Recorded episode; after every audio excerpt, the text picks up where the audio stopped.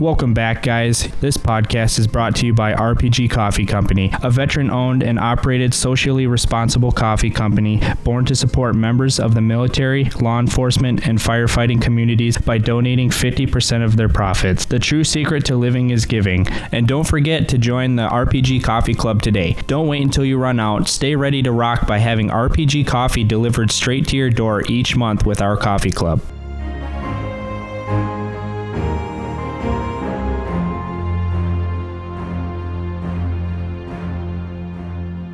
Thank you for tuning in to another episode of Bucks of America podcast. This is a very special podcast. I am coming from uh, Chain Lakes Conservation Club in Waupaca, Wisconsin, and our guest of honor is Chris Hamm from HHA and also Brian Austin from the Beast Mode Archery Challenge that's coming up here in a few weeks.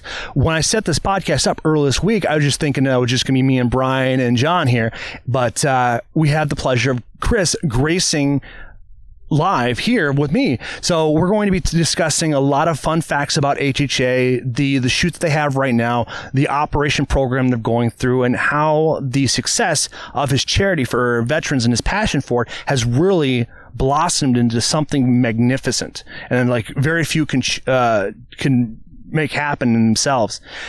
And what uh, I like from I want to go a little bit with Terry Crews here. Just listen to his podcast, and he says is that you if you want it you can create it and that kind of resonated with me so it's like kind of like with, with my podcast and reaching all these people it's like i wanted to do this this is my own form of digital um, adventure because this way I, am traveling all across the place. I just came from La Crosse today to sit down with these guys and this beautiful day out here. It's it's it's warm, it's humid, got a little breeze, but we're in God's country. You can cannot uh, go wrong with Wisconsin here. So Chris, why don't you talk a little bit about yourself, and then we'll we'll roll into HHA. But like I was listening to your podcast with Eric Clark from the uh, Where to Hunt, and you you've been with the company pretty much since you were nine years old in '84. This is true. Yeah, uh, 36 years I guess we've been at it now. So uh, Dad started our business in the, in the basement of a 1,200 square foot ranch house in Wisconsin Rapids. Um, and as the business grew, we moved from one house to the next. We're now in house three. So, um, but myself, yeah, I, have been at this since I was nine. Um, I've never had to do a job interview. I've never filled out a job application. Go ahead and you can, you can speak up a little bit louder. A little bit more. Yeah, because it's like you're very okay. soft. Too too soft. All right. Yeah, too soft. So you talk talk from your heart. Gotcha. Um, yeah, I, have never never had to fill out a job application. Never once had a job interview, and uh, it's the only job I've ever had, and it's one of the greatest ones in the world to be able to pursue your passion and get paid to do it. So uh, the pay is just kind of a bonus, but. Uh, yeah, I, I, graduated high school. I was going to go off to a four-year college. My dad uh, was a UWSP alum, Stevens Point. Okay. And so I decided to follow his tracks, and I was—I'll never forget this. I was sitting in uh, biology lab, night before Thanksgiving, 1993. Okay. Cutting a rat apart. Interesting. Yeah. And I'm thinking, what in the heck does this have to do with bows and arrows? and, and the answer came to me absolutely nothing.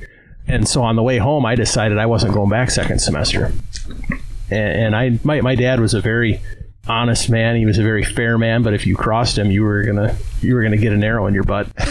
and I was uh, I was a little worried about telling him, "Hey, Dad, I don't think I want to go back next semester." Um, and I did, and he was okay with it. But he says, "You're you're not coming to work for me right away." He said, "You have to have some kind of post high school education." So I ended up going to the tech college in town. I actually took a semester off, lived at home, worked, and uh, uh, graduated from tech school in 1996, and then four or five months later, it was early November. Okay. Uh, he had a heart attack. And so there I am sitting on a hospital bed, 21 years old, still green behind the ears, even though I'd been working, you know, under dad for quite some time. Yeah. Not knowing if he was going to come home. That is a scary moment. I know my dad had some uh, some X-rays of his chest, and like he had some symptoms with his heart. We weren't quite sure what's going on with that. And we, then when the X-rays came back, it showed that he had black spots in his lungs. So we weren't sure if there was it was going to be. Uh, uh, cancer because he's been smoking since you like 12, 13 years old. So I understand that fear, and then it's like, but it's like there there is a happier ending for everything. There is, and I mean, he luckily he was, uh, thankfully he was at the hospital when he had his heart attack. Had he not been there, he he just passed away a year ago. Today's actually the, the one year anniversary of his passing. Uh, but had he not been at the hospital, we would have lost him 20 my math's bad, 24 years sooner. Yeah. So uh, you talk about a blessing. I mean, because the that was actually the year that the optimizer came out. So I mean, that was kind of the thing that set us into the stratosphere, and, and that's what people know us for today. So had he had he checked out on us then, he never would have been able to see the you know the fruits of his labor and all his hard work. So, Uh-huh. um, and it's something I think just within the last couple weeks. I mean, the, the shoot we had last weekend over at Antler Archers in Wisconsin Rapids, that's our hometown club. Okay. and that's where he cut his teeth on our, in archery. All right. So always holds a special place in our heart. So I've just I've been very reflective here in the last week to you know two weeks, um, and I actually just on the way here this morning stopped over at the uh, at the cemetery. Oh, to That's see- special. I mean, I uh, it's not that I didn't want to go there. I'm not a huge fan of cemeteries, but I just I, I wanted to wait. I mean, I could have gone on his birthday, but I just thought, you know what, today's the today's the day I got to go there. 100%. I get And, that. So so I've been up since about four o'clock this morning and, and popped into the cemetery a little after five. The sun was coming up over the tree, Yeah. and it was just it was perfect. And I just had a had five minutes out there with him, and just uh, you know my, my passion for archery came from him. Uh, I was born in Owatonna, Minnesota, even though my parents were born and raised in Wisconsin Rapids. They had moved to Minnesota for work in the 70s. Okay. And there's a picture of me um, in, a, in an old Baker tree stand about four feet off the ground. All right. Perfect follow through with the, the suction cup bow and arrow. Nice. So I mean that was you know I was two years old, so that was 43 years ago, and I've been I've been shooting a bow ever since. Uh-huh. And so I mean archery has always been in our family. It's always been in in my blood, and uh, you know now to be able to come and share my passion with other people for a cause like giving back to veterans. Yes. It's I mean it's just right in my wheelhouse. It's something. It's a it's a God ordained mission that he's Uh-huh. on, and I'm just I'm I'm super stoked to be able to do it, and, and humbled by the response. So then, uh, like I know, I understand that that bonding between uh, si- uh, father and uh, uh, sibling, you know. But I have a daughter myself, and it's like I got her started at three years old with her first compound bow f- or uh, uh, recurve bow from from a, from Diamond, and it's just it's just been it's like she's been slowly getting better and better over the years, and it's like I think she's gonna she's gonna she's gonna latch onto it just like you did as well. So, what was the aha moment for your dad to come up with HHA?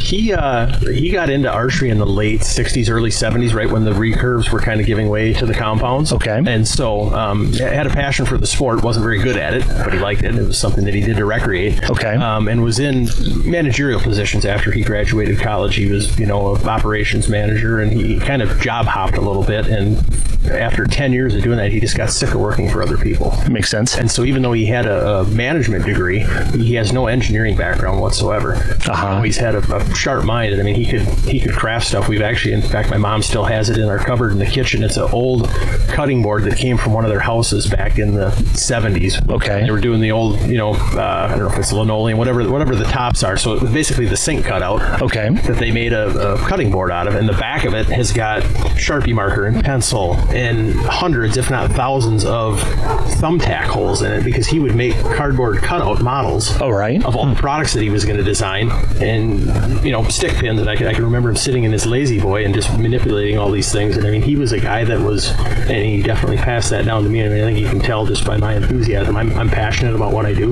Yes. If I get into something, I'm not you get addicted like I did with archery here a few years ago. It's like I, I suffer from a gunshot uh, going a gun going off like literally right here, and so I'm kind of have hearing in here, but it's, it's very low in my right ear. So that's why I'm sitting. That's why all you guys are to my left here. But when I got into archery after that injury, it's like I just dove right into it. I learned all the peaks and the valleys and draw and the draw weight and that ATA and all that fun stuff. And now because of that, it's like I've gotten several of my other friends like throughout the United States. Like they've come to me now about like what should I shoot, what should I get. And my biggest thing is like number one, shoot as many bows as possible, and number two, go get yourself an HA HHA uh, bow sight because it's like you're going to appreciate and it's going to last you the lifetime of all of your bows. Because I'm on my second bow right now, and I, I just keep on moving. My optimizer, yeah, I got the Put 5519. me out of business. You realize that? well, it's like I, I did. I, after listening to your new your newest uh, one that came out here, it's like I want to. It's like I want to take my game to the next level. It's like I want to look at getting that uh, the. It starts with a T. It's like the Tetra.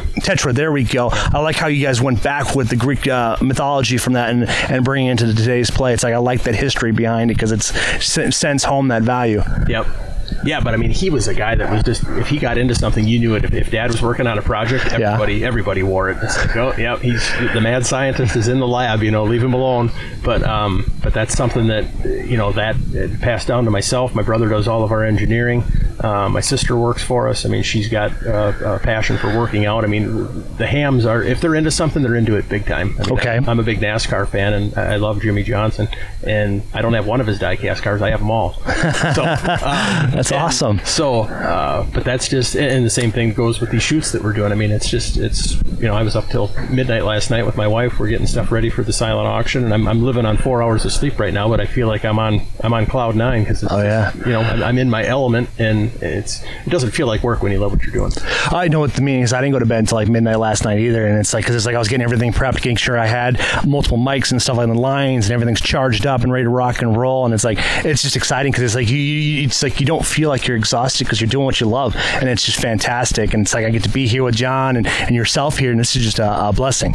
Yeah, no, it uh, and such a community. I mean, we've been doing these shoots for four years now. This is the first year under our own 501c3. But I mean, I've made so many good friends that I didn't know before I was doing this, uh, and with, with common, you know, like-minded and like-hearted. Yes. Um, I mean, I had people drive from a couple hours away this morning just to help me set up. I'm not paying them anything, and, they just they, they they love me. They love our veterans. And I mean, it's just it's very rewarding to be able to do something like that and, have that kind of passion and see people. You know, when there's so much crap going on out in the world, it's nice to have a feel-good story, and, it's nice to be part of that. That is very true. It's like, and you mentioned yesterday's podcast with Eric regarding the uh, the honor flights, and when you mentioned that, it's like my company that I work for, LHI, we do that. We we, we send out mass emails like anybody wants to volunteer because Don Weber is the the, the brainchild of uh, his, LHI is his, his baby, and he grew it to, to where we're at today, and so we have that connection to do it. I have not myself gone to the honor flight because it's, it's like I always have a family obligation going on, but it's like for those that have an opportunity go do it, I, like, I recommend doing it because I get to have that experience once a year when I go down to the stand down event I was telling you about, and I get to walk hand in hand with veterans that are that are disabled or, or cannot carry their packs or their rucksacks and we just stuff it full of stuff so this way then they're prepared for the upcoming winter so they're they are homeless. Because they're we get a bit of it's like 60 40 we had 60% homeless 40% coming and it's like well I'm a veteran I want free stuff type scenario. And it's like you, as you the more years you do it you kind of see the ones that are that you don't really need it type scenario. It's like there's somebody else that does but uh, it gives you that humble experience to get into, to, to talk to them and and uh, like learn what they've gone through and like what they're what they wish they would have done differently or what they do or wish they like what they've accomplished in their life. Yeah, and I mean, I, I truly believe. I mean, obviously, we've all got jobs. We have to, you know, provide a livelihood for our families and keep a roof over our head. But I mean, the, the, four or five years ago, I mean, I really kind of discovered the meaning of life, and that's basically serving other people. That's why I was put here. Mm-hmm. We obviously have to take care of ourselves, but there's this, there's something you can't put a price on it. How gratifying it is, and how much joy it brings you when when you're sinking your heart and soul and your time into a cause and, people appreciate it. Yes. It's, it's just amazing. I mean, I've been able to go on two honor flights as a guardian, and I get I get goosebumps just thinking about it. I mean, Yeah. I, I run all of our social media for Facebook and Instagram, and the post I put out yesterday was uh, there's a guy named Dave Junion. Um, He's out of Wausau, never forgotten honor flight, which is where I got my start volunteering. Okay. He's on every flight. He donates all of his time. He's an awesome photographer. Mm-hmm. And, and I mean, everybody's seen the picture with the, the guys with their hands on the wall. And this was a gentleman, mo- most times it's Vietnam, but yesterday I stumbled across one of his photos. It was a gentleman at the Korean War Memorial. Okay. You can't see his face, but he's got both of his hands on the wall. And I just, I, I mean, look at, I, I've got goosebumps just Yeah, I see that. it. I see that. I mean, it, it, a picture is worth a thousand words. That one is probably a hundred thousand. And just to just to be able to provide that opportunity for a veteran that maybe didn't get that welcome home that he deserved. Obviously, the you know Korea was a little different story than Vietnam, but just the the closure and the healing and the camaraderie that happens amongst those veterans. I'm not a veteran myself, but just to be able to stand back at, at thirty thousand feet and watch that Yes. in that course of the day in Washington D.C. It's uh, outside of my wedding. It's hands down the, the best day of my life going on an honor flight. That's that's I, I picked up that passion when I listened to that podcast. Like that's I'm glad you were able to deliver that again here. Uh, and then what changed? What was the the epiphany that like really brought out this vulnerability to be open, to be courageous, to to do this massive undertaking? I, uh, I mean, I um, and we're, we're going to get a little deep into the weeds here, but I'm, I'm going to feel led to talk about it, and that's going to be okay. So I, I was born and raised in the Catholic Church. Okay. And I walked away from that when I was about 20 years old. All right. And I just, I, I don't need that. You know, I'm, I'm my own man. I'm going to do my own thing. And I, I had in mind when I graduated tech college, I had a great teacher there, and she's since passed away from cancer, but she was an absolute sweetheart, very instrumental in my education. And she sat down with me in her office about a month before I, I left school, and she says, "Well, what you know? What's your two year goal? What's your five year goal? What's your ten year goal? What do you What do you want to do?" She knew I was going to work for Dad. Okay. And I just said, "Well, you know, I'm still living at home." I said, "At some point, I would like to build a house. I want to buy a brand new truck. I want to make a bunch of money, and I want to get married." Okay. And within five years of graduating, I did all those things Okay. but I was I was chasing stuff. I was, I was checking boxes off, thinking, okay, I'm going to be happy now. Well, every one of those I checked, it, it wasn't working. Okay. And long story short, I got divorced. I went down a pretty dark path where I got I, I drank for a lot of years, probably two years. Okay. Very heavily to, to bury all the demons and all the mistakes that mm-hmm. I made. And the only thing that saved me was my faith. I rediscovered my faith. Okay. And when I did that, it Everything switched for you. I know what you, I, I can completely relate to because I was a victim of the 2008 uh, recession down in Arizona. I lost everything. Lost my apartment, lost my truck, lost my job, everything. So I went on a walkabout for about nine months. And I walked all across the West right there. And I came, it was in Klamath Falls, Oregon, where I sat down and I saw, like, it's pitch black in my tent. Just got done reading my Bible because, like, a few hours prior to that, I met this sweet old lady that's like, she just came, picked me up, and she's like, hey, you guys look like you need a ride. And a friend of mine, and we, we, we split our ways in a different location, but I went on my own way.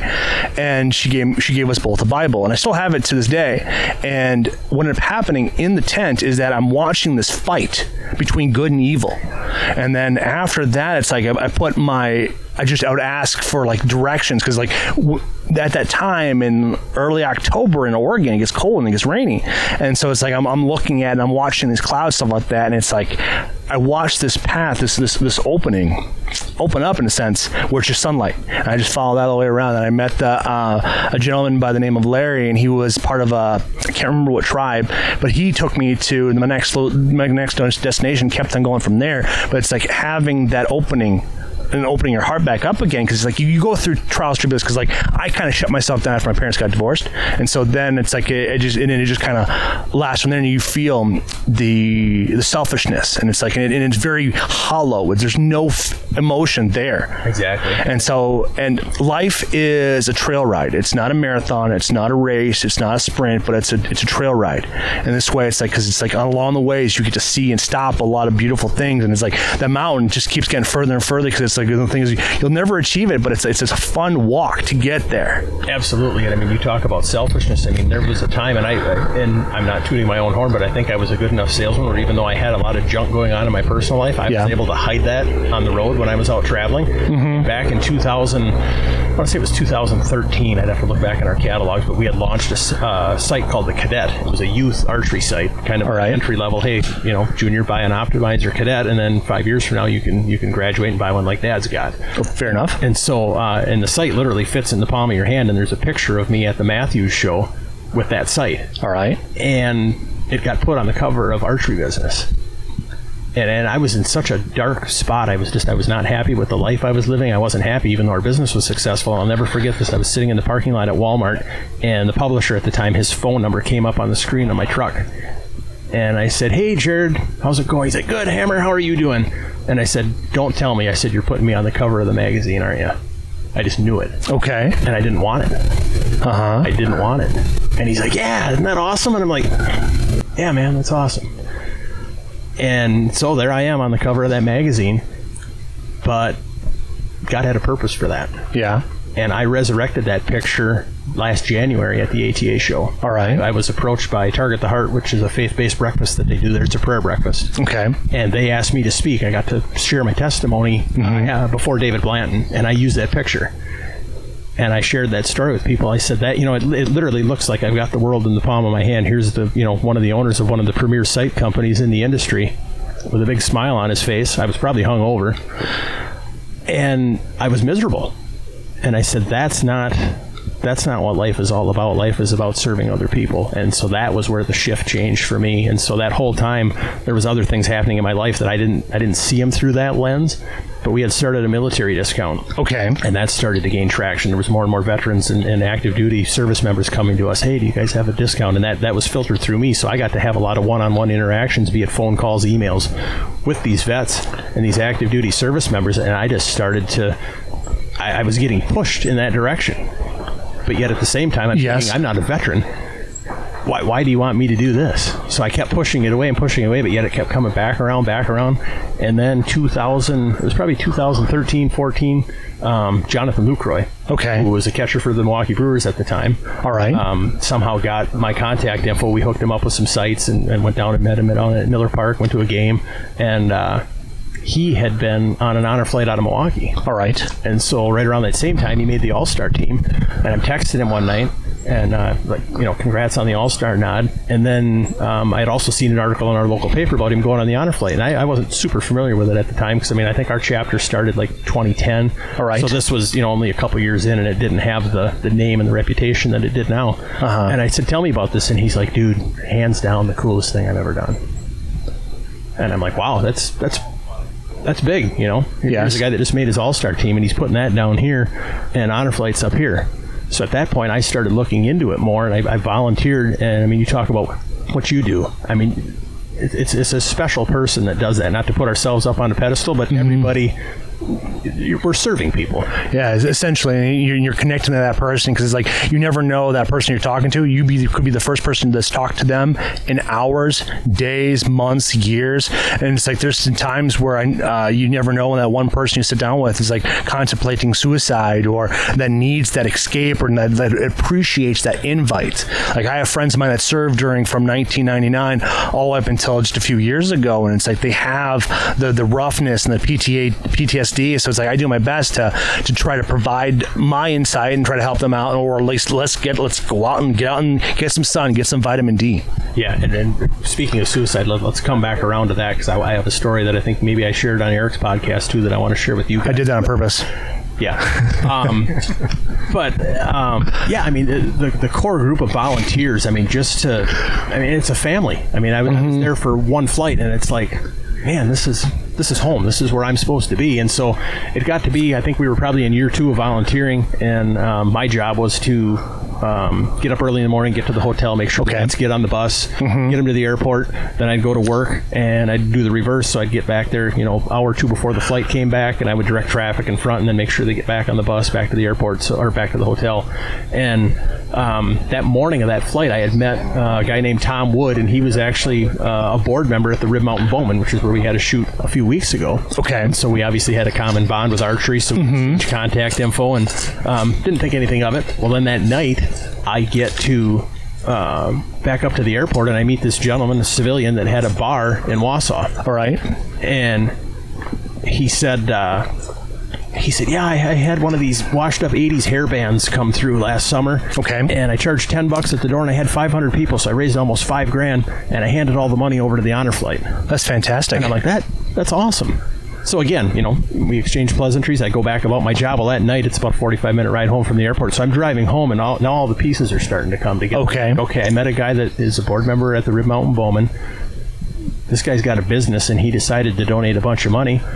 I've got a business.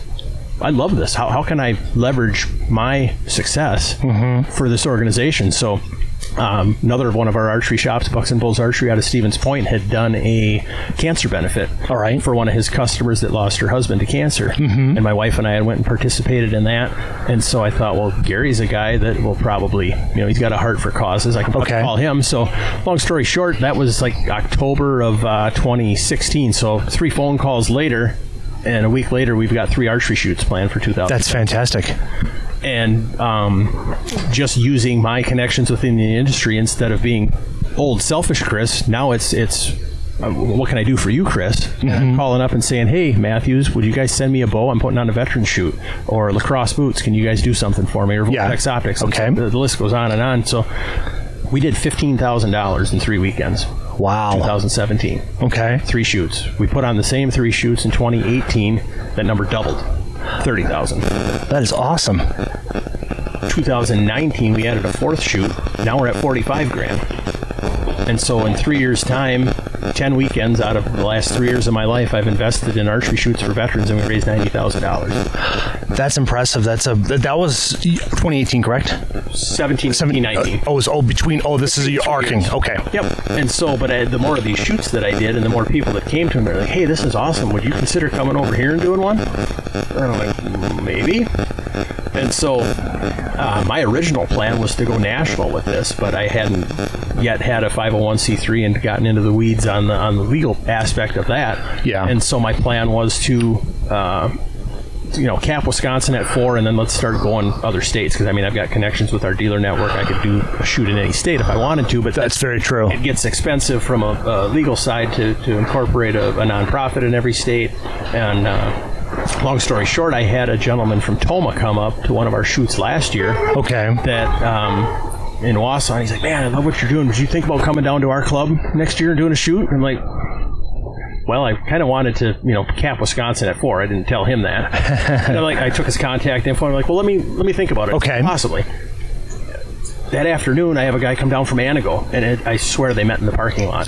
Same conversation. That's awesome. and it's like, hey, we love what you're doing. Would you think about coming up to? And it's like, okay, I see. I see what's happening here. I, I'm, I'm getting called to stay home for now. Okay. And really perfect these things here. Understandable. Um, long term, I mean, I, I have no idea where HHA USA is going. God knows, I don't know. Yes. But for right now, I'm just I'm staying home in Wisconsin. We had we were supposed to have nine shoots this year. We're going to have eight.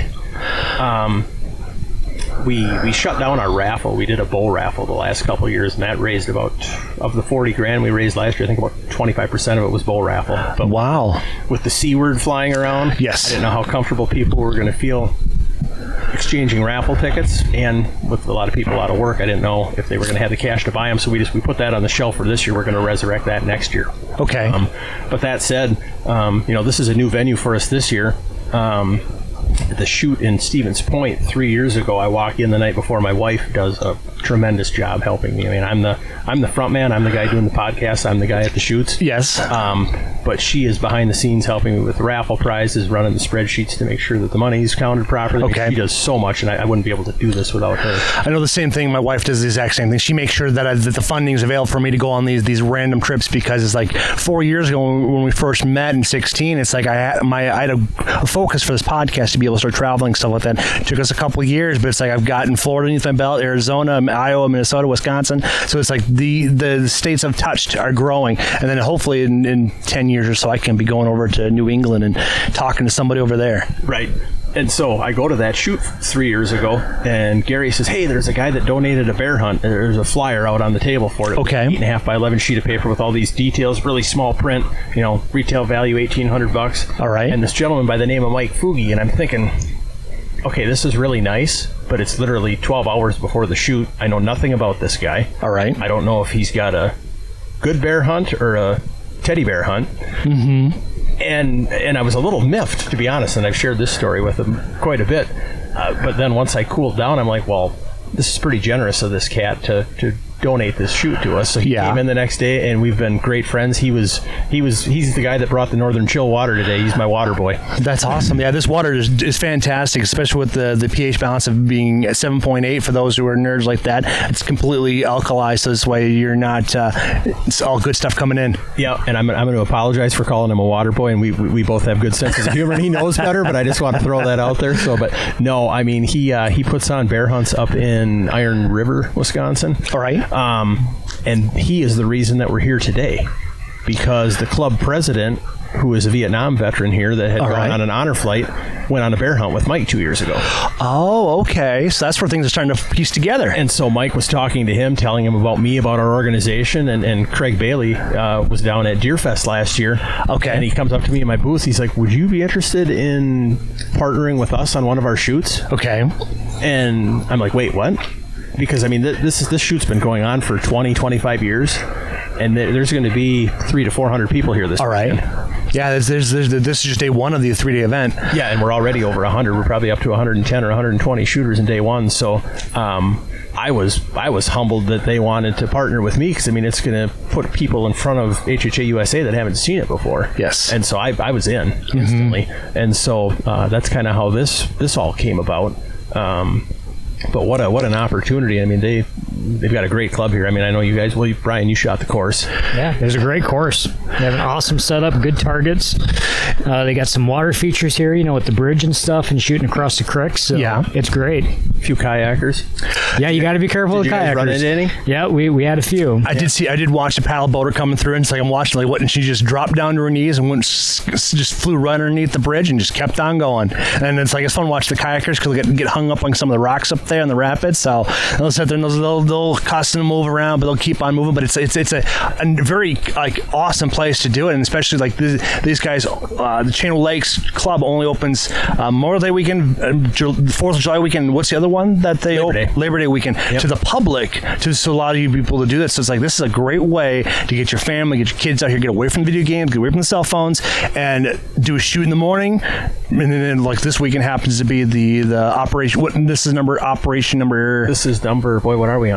Is this seven? seven, seven or eight, seven. Okay, and then then you can then turn around and go tubing down the rest of the day, rest of the afternoon. It's like you got a, a very entertained filled day. It's beautiful. I mean, this is probably one of the best kept secrets in Wisconsin. It is. 3D You, I would never would have guessed it back in here. Um, they've, you know, they've got a Facebook page. I'm, I'm working with uh, the guy that runs the archery thing out here to get him on Instagram, and I just I want to do everything I can to help promote the clubs, which is Yeah. kind of another kind of a side bonus to me doing these veteran shoots. I mean, some of them we go into archery shops, but then we've actually go into a lot of clubs as well. Yes. And anybody that knows anything about archery clubs, Mm-hmm. the participation is not what it was 10, 15, 20 years ago. I mean, I remember No. our local club uh, back when I was a kid, when HHA got started, we probably had 160, 170 members. Yes. This year we had 60, 65. Wow. So, I mean- big drop.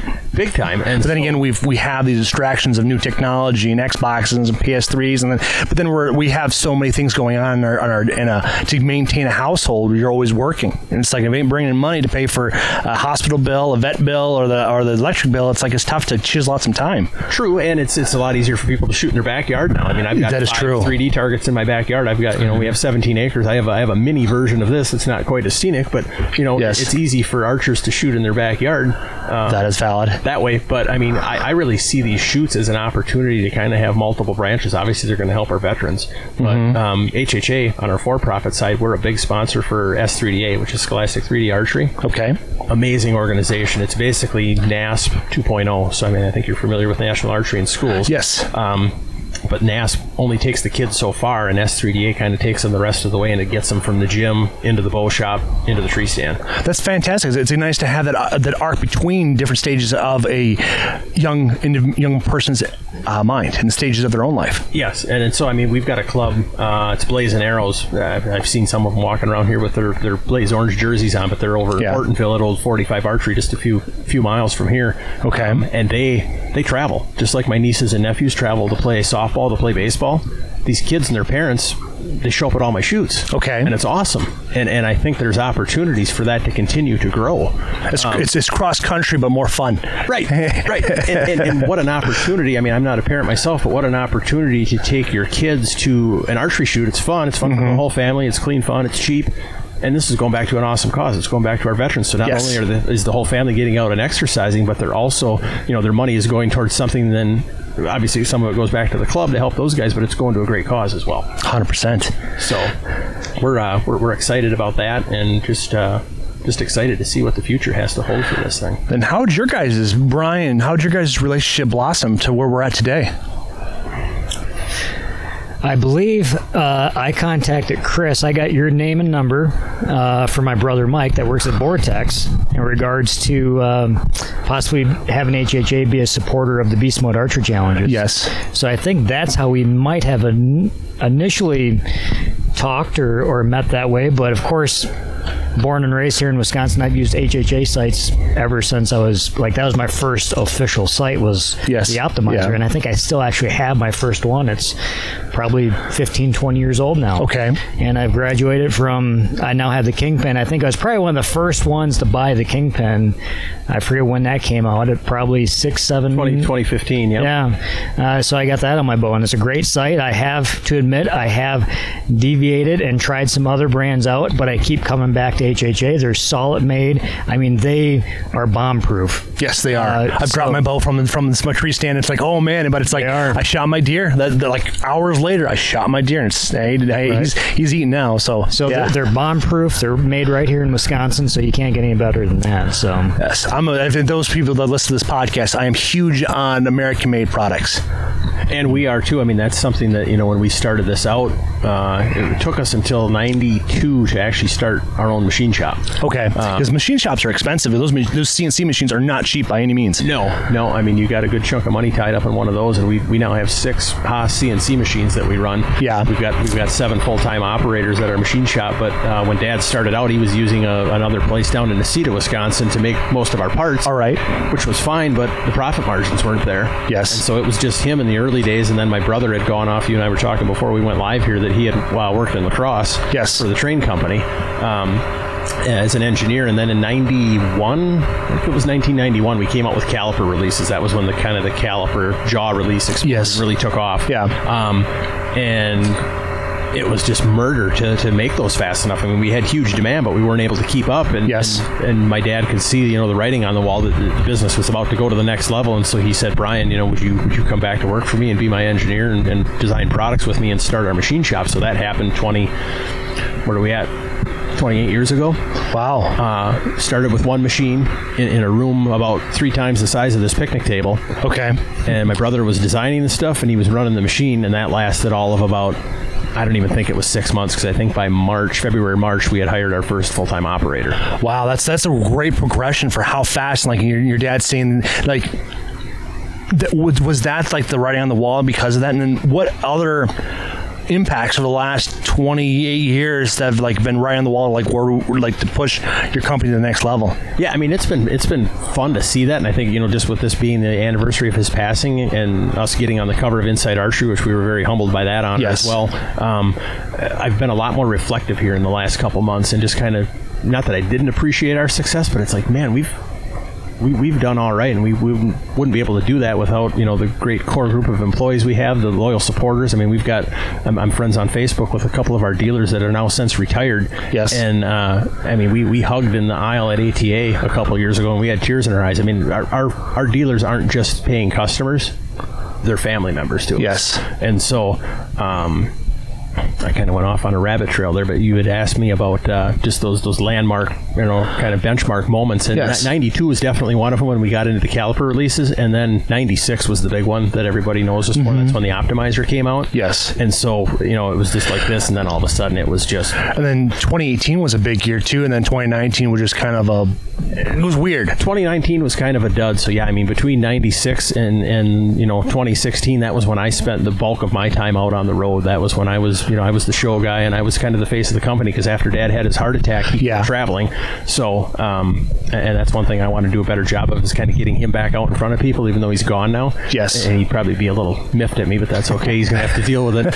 Um, you know, because HHA Sports is is Harry Hamm and Associates. That's what HHA stands for Okay. and and so many people don't know that they don't know the history they don't know that we're still building products out of the basement of my mom's house That's what Tra- that's what uh, Travis told me when I when I, when I, on our, one of our, our last podcasts. If you guys go back, listen to Aeropolar, uh, you'll understand what that tab the title means. But he gave me like an I, I, a foundation, like you guys are still doing that. And it's like it's still heartwarming. That's like it's still in your basement and still growing. i mean it's a bigger basement than when we started 36 years ago but but we're definitely we're, we're starting to push the edges of that i mean i think 2018 was our biggest year on record we had we had 18 or 19 people working assembly in a 3200 square foot area Okay. and when you're trying to assemble products when you're trying to warranty them when you're trying to have customer service calls when you're trying to take orders it, it- it's like a swarm of bees i mean it's like it, it's it, we're making it work, but but at some point, you know, we may have to, to look at possible expansion and actually have a brick and mortar building at some point. So, well, we there. I did talk to my mortgage lender, and he said there's going to be a dip in, in the real estate this fall and the spring. So it's like your opportunity may be coming. So possible, and, and you know, the downside too is that both of our operations aren't under one roof. We we operate out of a 60 to 70 year old building that actually, ironically, my dad worked in in one of his first jobs out of college. No kidding. Talk um, about full circle on that one. Yeah, yeah. I mean, he went back in there in '92 and we opened it because the factory shut down in the late '80s and it stayed vacant for a couple years, and then they opened it up as a business incubator for young companies like ourselves to get okay. economical rent. We had access to forklifts and um, you know mm-hmm. semi drop off and things like that. So, so we're down there and it's it's we, have done not to pat our own back ourselves on the back. I think we've done a good job of having a, a pretty tight knit group and a good culture. But but it's a little bit challenging when you've got two different locations. So it would, it would really be nice at some point to get that all under one roof. Exactly, kind of build a camaraderie, and then it establishes that relationship with everybody. So it's where you're not talking to everybody through via through email or for over the phone. Right, right. But like I said, I mean we we've got just a great team. I mean we uh, we met with both both locations yesterday just before the shutdown because we've been working six tens ever since we came back to work the day after Memorial Day. Wow. Just to get caught up. Yeah. And we're, we're close. We're not quite there yet. So yep. for any of your listeners out there, if you, if you guys, gals are going online and see stuff out of stock, we apologize. We're, we're getting there. I would think probably by the 15th of, uh, of July, everything should be finally back in stock. Yeah. But, um, but what a blessing to, to go through the year that we've gone through and then to come out the other side of this and just I get the numbers every day and I just shake my head. I mean, that's just that's a testament to the to the company that my dad built with the principles of being American made, of treating people right. Yes. You know, um, standing behind your products and, and just being just being a good guy. You know, you and I have just met here today, and yeah. yet I feel like I've known you for a long time because we're, we're just sitting here, just chatting, we're, we're talking shop. Yeah, and I, I, I it's it's just funny because it's like on my way up here, I was listening to Terry Crews, and he's got a very humble beginning, coming from Flint, Michigan, to being the uh, NFL and to where he's at today. But he said it's the biggest thing is like avoiding shame and like shaming people because that's what attracts people to other other individuals. Is like you don't shame them. It's like you you, you teach them. You, you like there's no such thing as failure, and you you adopt that in your mind. It's only learning, and it's like you stub your toe and you just keep moving forward. Well, and there's unfortunately there's too much of that in this world that happens in our industry. Where I mean, you know, I'll say this: Black Gold and, and Spot Hogg are two of our biggest competitors. Yes, but but I'll be I'll go on record as saying this: they make great products. They do, and they're great people. They're, they're, competitors of ours, but we're friends with them. Mm-hmm. We, we, we, I, I, stopped and talked to, to Dustin from Black Gold for 10 minutes this year at the ATA show, and we caught up. And, you know, how's the family doing? How you doing? I mean, that's just that, that's how you do things right. Yes, you, know, you, can still be successful without stepping on your competitors. And and it's like if if you're creative, you're not being competitive, and it's like and that's where it allows you to to not be like this tunnel vision or having uh, shutters on your eyes where you're, you're tunnel vision and only looking at one direction and having being creative and in this market is, is, is what leads people to be cutting edge instead of being negatively talking down towards it for one company to the next or this company there's this I don't like this company. It's like no it's like it's you, it's positivity in positivity out and then it's like it just helps you collaborate. Because who knows one day you may have you may get to the point where you could buy one of those companies out. You never know and I mean competition is good. If we yeah. were the only game in town our product line would probably be pretty stale. Yeah. Because we wouldn't look at them and go boy, that's pretty sweet. We got to we got to find out how to do that our way. Yes, you know, and vice versa. So yes. I mean, the, the, competition is good. It's healthy for the market. It is. It is 100 percent on so, that. So speaking of the competition and, and product and stuff, is there anything that you are able to uh, share with us of maybe new product that's coming out in the next year, or or the product that you have this year? If it wasn't July 4th, if it was like November 4th, I would probably be a little more loose lipped than I am. Yes, but j- just know that we've got some cool stuff going on. We uh, we're coming out with one new sight next year that we're pretty excited about. And then we're, we're getting back into a category that we've been in several times in the past. Um, that's that's that's exciting here to I don't hear. want to tip our hat too much, but we're that's a teaser, isn't it? It is. It I'm is. excited. Oh, hey, hey, I'm a marketing guy. uh, all three of us are because we all have our own little uh, niche in this uh, in this market. Now, what is your thoughts on this this whole like combining a, uh, a, a rangefinder and a bow sight because like Garmin's come with theirs and it's like I like the concept of it, but it's it's it's, it's, it's something like I don't think it has the reliability that you'd want. I mean, as much as I love like electronics, I love them when they work, and I get really mad when they don't. Yes. And the last thing I want to do is go on a ten thousand dollar hunt with a with a phone out on the end of my bow and relying on that thing solely to get the job done. Yeah. Because if I'm thousands of miles from nowhere and it doesn't work, then what? Yeah, that's my thoughts too. Because Leupold came out with their Vendetta one and two, and then they just stopped doing it. And then Garmin came out with theirs, and it's like I don't think that that market is going to really have the punch, the puncture, the, the punch that, that they think they're going to be able to deliver. I don't think so. I mean, I don't want you know. Here I am talking about Spot Hogg and Black Gold and saying how much I like those guys. I don't want to make it sound like I'm throwing the electronic sight companies under Yeah, the bus because no. I'm not. But I just I, I don't think I don't think our industry is quite ready for Star Wars on our bows yet. As big of a Star Wars fan as I am, Yes. I, I don't think we're quite there yet. And I mean, you've got you know, I think they've come down a little bit in price, but I mean, the economical side of it is not uber attractive to everybody. No, And- coming at almost a grand for some of their sights, uh, and a lot of states don't allow them to have them. It's like you- you're you're pretty much cornered to only whitetail only. In that point in time, it's like it's most of us only shoot out to forty to sixty yards maximum, anyways. Yeah, and I mean, we, we always have conversations about, you know, what's the next big thing? What, what's the next optimizer? We may never have another optimizer. I mean, that might be our, our deal. Yes. But, um, you know, fiber optics came out almost 30 years ago, and there still hasn't been anything that's knocked them off the, pedestal, yeah. as far as that's that's how you shoot a sight is with a fiber optic. So That's what attracted me to, to my. Uh, I'm, gonna, I'm gonna go get down the serial number of the five the, the optimizer 5519 with the uh, 1.9 uh, uh, sight with the with the uh, with the the fiber optics, and it's like that's why I came to. it. It's a larger option, larger uh, aperture. It brings in more sunlight, and it's just it's fantastic. It's, it's proven me very well. I love it. Yeah, and I mean, I, it's cool. I just I sent my wife and my brother a picture. There was a guy shooting behind us today that literally had like one of the first optimizers. Oh wow! and I'm like, dude, that's that's pretty cool. Um, and it was probably circa 1998. Okay. Um, and, and it's funny because I asked him where his bow shop was, and it's just down the road here. And I'm, I'm good friends with the with the dealer, good guy.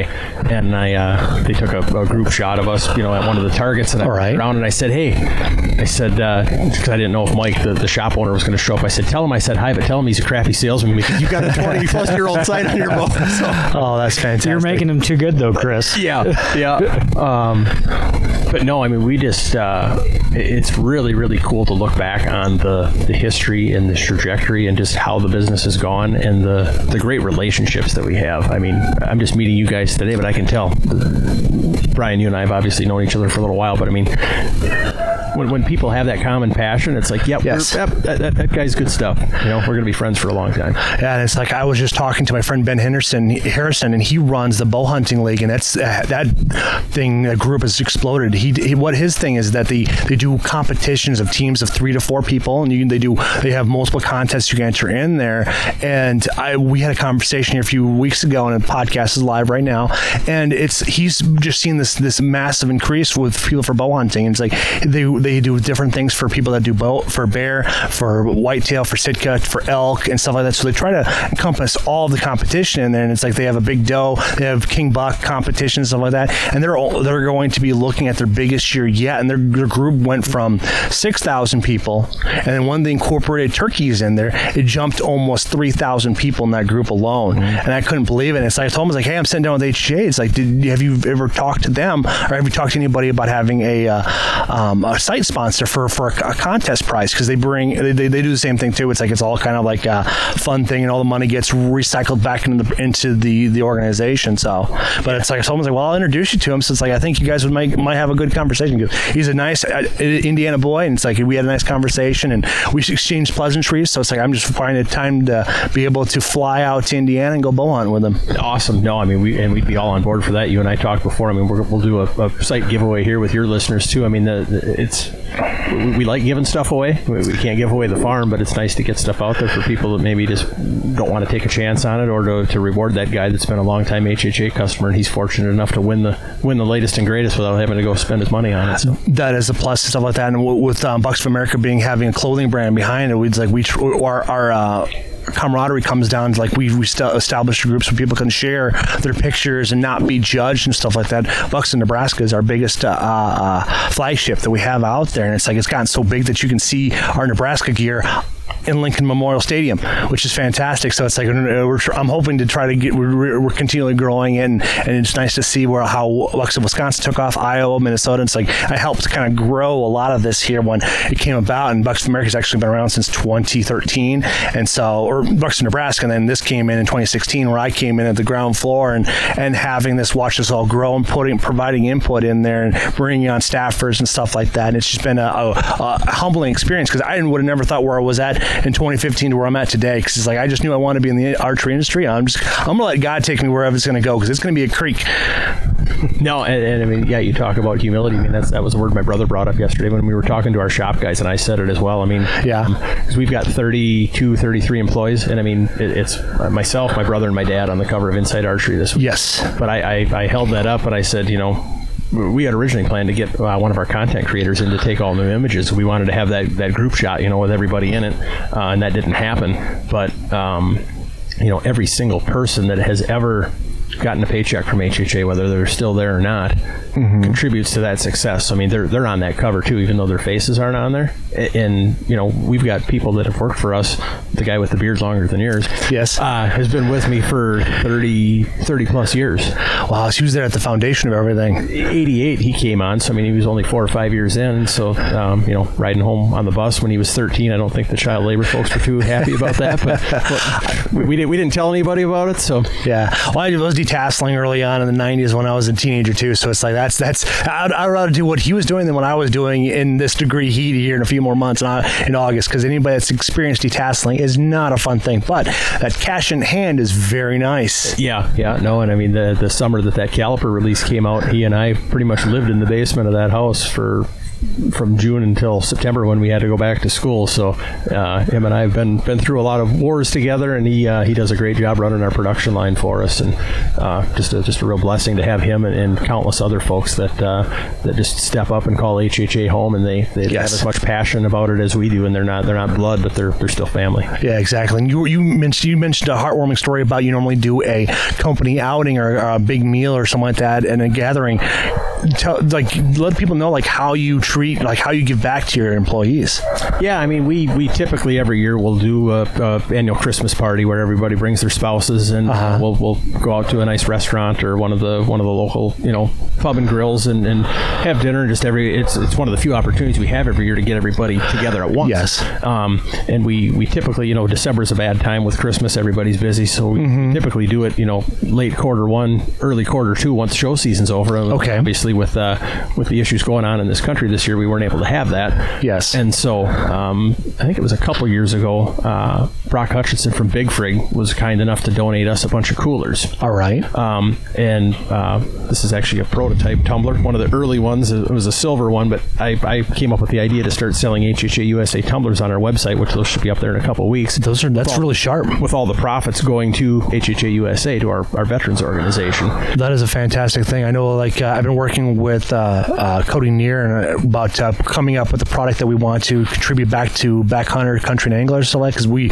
we're, we're both big into that uh, that that uh, community and that's uh, then what they do to help fight the the uh, the left and and the anti-hunters and what they do to help ne- negotiate different things with the Senate and such. And I, I'm just it's like I think it's a very powerful organization as well as as getting back to veterans because I know we we've donate we like Bucks of America or, or Cody's um, whole uh, thing. He donates hundreds of thousand dollars a year to different um, uh, organizations. He'll never tell you. And, I mean, we we talked about it once. That's it, and that's in the first podcast, and then that's the last time we'll ever discuss it. But he's a very generous man. And he's very educational. He's like he knows how to take somebody that wants to do a drop shipping company and bring them into 2,000, 3,000, 4,000. It's like if something doesn't work, he like he's he's just it doesn't work, fire it, move on to something new, and something like that. And it's like building a, a drop shipping company. That's what that's where he makes his bread and butter from. Sure. So now he's he's humble enough. Now he's teaching everybody to do it.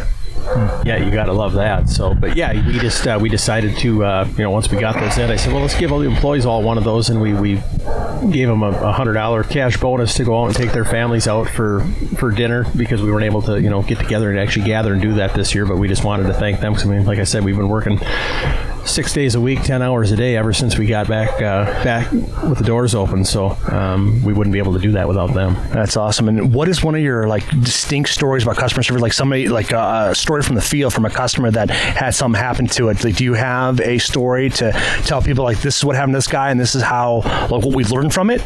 This is what we adapted and this is what we did to help him out for keeping his loyalty. Yeah, I mean, we've uh, I've- I've been out of the customer service realm for probably the better part of a decade. I, Oh, I've since I gotcha. passed- but, but I mean, I, I, I cut my teeth on that stuff. I was, you know, 16 years old handling angry customers on the phone. So I mean, I did that for a lot of years, and then Yes. did it on the dealer side as well. So, um, but we did have a gentleman. This is probably Hello, we're at the 2020 ATA show at uh, Veteran Innovative Products, uh, an all-American made and manufactured broadhead. So we've got a new one for 2020 called the Combat Veteran 4-blade. As you can see, four blades. Got a lot of the same high-quality materials we use with our original two-blade Veteran, but the Combat Veteran has a different deployment system. How it deploys is you just squeeze a little bit on your main blades, okay? Those compress, and then the broadhead opens. It still has our momentum management compressible blade technology. So the cutting diameter is inch and a quarter by two inches on this when deployed. Uh, in flight, it's one inch by inch and a quarter.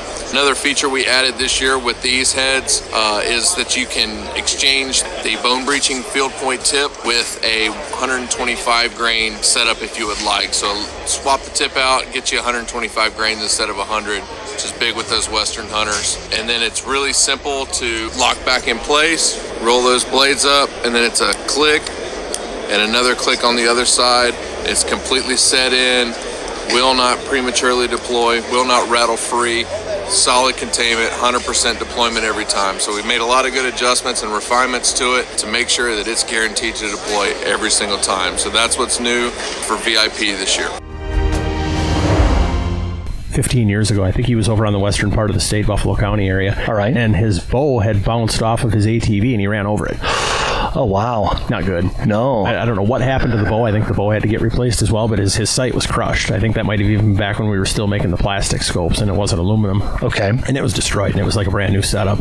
And the guy uh, called, you know, with, with a, not a sob story, but it was just honest. He said, I ran over this with my with my ATV. What do I have to do to get this replaced? How much is it going to cost me? Okay. And it cost him a phone call. That's awesome. I- That's that's really rewarding to people because that's what uh, sold me on the whole thing. Because like they're in Ro- Rochester Coyote Creek. When I was talking to Rain and the manager there, he was telling me that he recent story when I bought mine. Before I bought mine, he was telling me like this is why I recommend it. And it's like guy called had to damage the scope within two days. He had a new scope, a new sight, and it's like it was, all it was is a phone call. And then then it's like that's what I'm hooked. 'Cause it's like I'm a big I'm a big I, like I work with uh, uh, veterans, so it's like I know that type of uh, like customer service that you have to deliver to, to maintain that loyalty.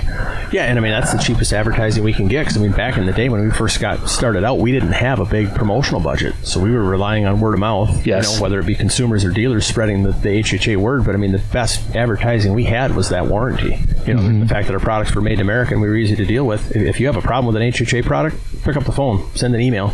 And you know we have a 24-hour return policy, so if a, if a sight comes back today in the mail, granted we're shut down for the holiday, but it'll be repaired and back out in the mail on Monday. That's fantastic. Let's let's talk about this this past fall. You had a very humbling experience with your 30 six. Actually, my dad's 30 six. I hadn't gun hunted for probably 10 years. Uh-huh. And I, I don't have anything against gun hunting, but I just I love bow hunting. And um, you know, once Wisconsin kind of relaxed the rules and let us bow hunt through the gun season, I just wore blaze orange and I bow hunted. Yeah. And Yeah. so, um, 2018, I had a pretty nice buck on my farm. We've got an 80 acre farm uh, north of Wisconsin Rapids, and then I, I lease our neighbors 80, so I basically have access to 160 acres. It's a nice, rich farmland. Got Yes. some decent deer on it. Okay. And, um, had one encounter with that deer in 2018, and then um, never saw him again. I think I saw him on Halloween, and that was it. And ironically, I think I was my, my wife and I were at a concert, and I had a picture of him in front of my redneck blind. He was broadside at 20 yards. It was on Veterans Day Okay. And I wasn't there. and it's like, oh, yeah, that's the way that goes. Yeah, it's hunting for you. And uh, But I'm the same way too. I, I don't like start hunting until like close to Halloween, like when it gets start getting colder. Because like if you look at me, I I'm I'm a I'm a bear, so it's like I like being cold. I can handle being cold. Being hot and sweaty, it's like I get a little antsy. yeah, and I've got allergies, so I mean, until we get a couple good hard frosts, I don't really like getting out in the tree Yeah. too much myself. So I'm a October 15th to the 20th, 25th, depending Yeah. on the year. Um, and so that's that's when I started hunting this year. I'd have to look back, but I think it was the 22nd or 23rd of October. Um, my first night, first sit, I knew the buck was back. I had pictures of him on camera. Okay. And I think he might have been the first deer that I saw. He stepped out of my sanctuary about 80 yards away in my bean field, and I'm like, there he is. So what did you do to keep like did you do you pay attention like do you, to your environment, your ecosystem, like and how you managed to keep him on your property from year to year? Or do you just kind of just like let it let nature take its course? Um, I went in and, and I'm not a chainsaw guy. I'm, I'm the guy that doesn't know how to run the saw, but I'll pick up the brush. Okay. So I had I had a few uh, a couple of my employees and a couple of their family members came out and did some hinge cutting for me. Probably it's probably been close to ten years ago now. All right. Um, and then I also work pretty closely with a good friend of mine, Jeff Helmers, who's actually your neck of the yes, uh, I talk to Jeff all the time. He's a gr- he, he's a he's a humble man. It's like you know, like, and did you see how bad he messed up his shoulder? I did. Oh, that poor guy. But it's like, and now he's he's gonna be a grandpa, or Yep. yeah, because he got uh, uh, Katie? Katie, yes, she's got a baby on the way too. It's like, yeah, I'm, I'm like my wife introduced me to Katie, and then I met K- through Katie through him. So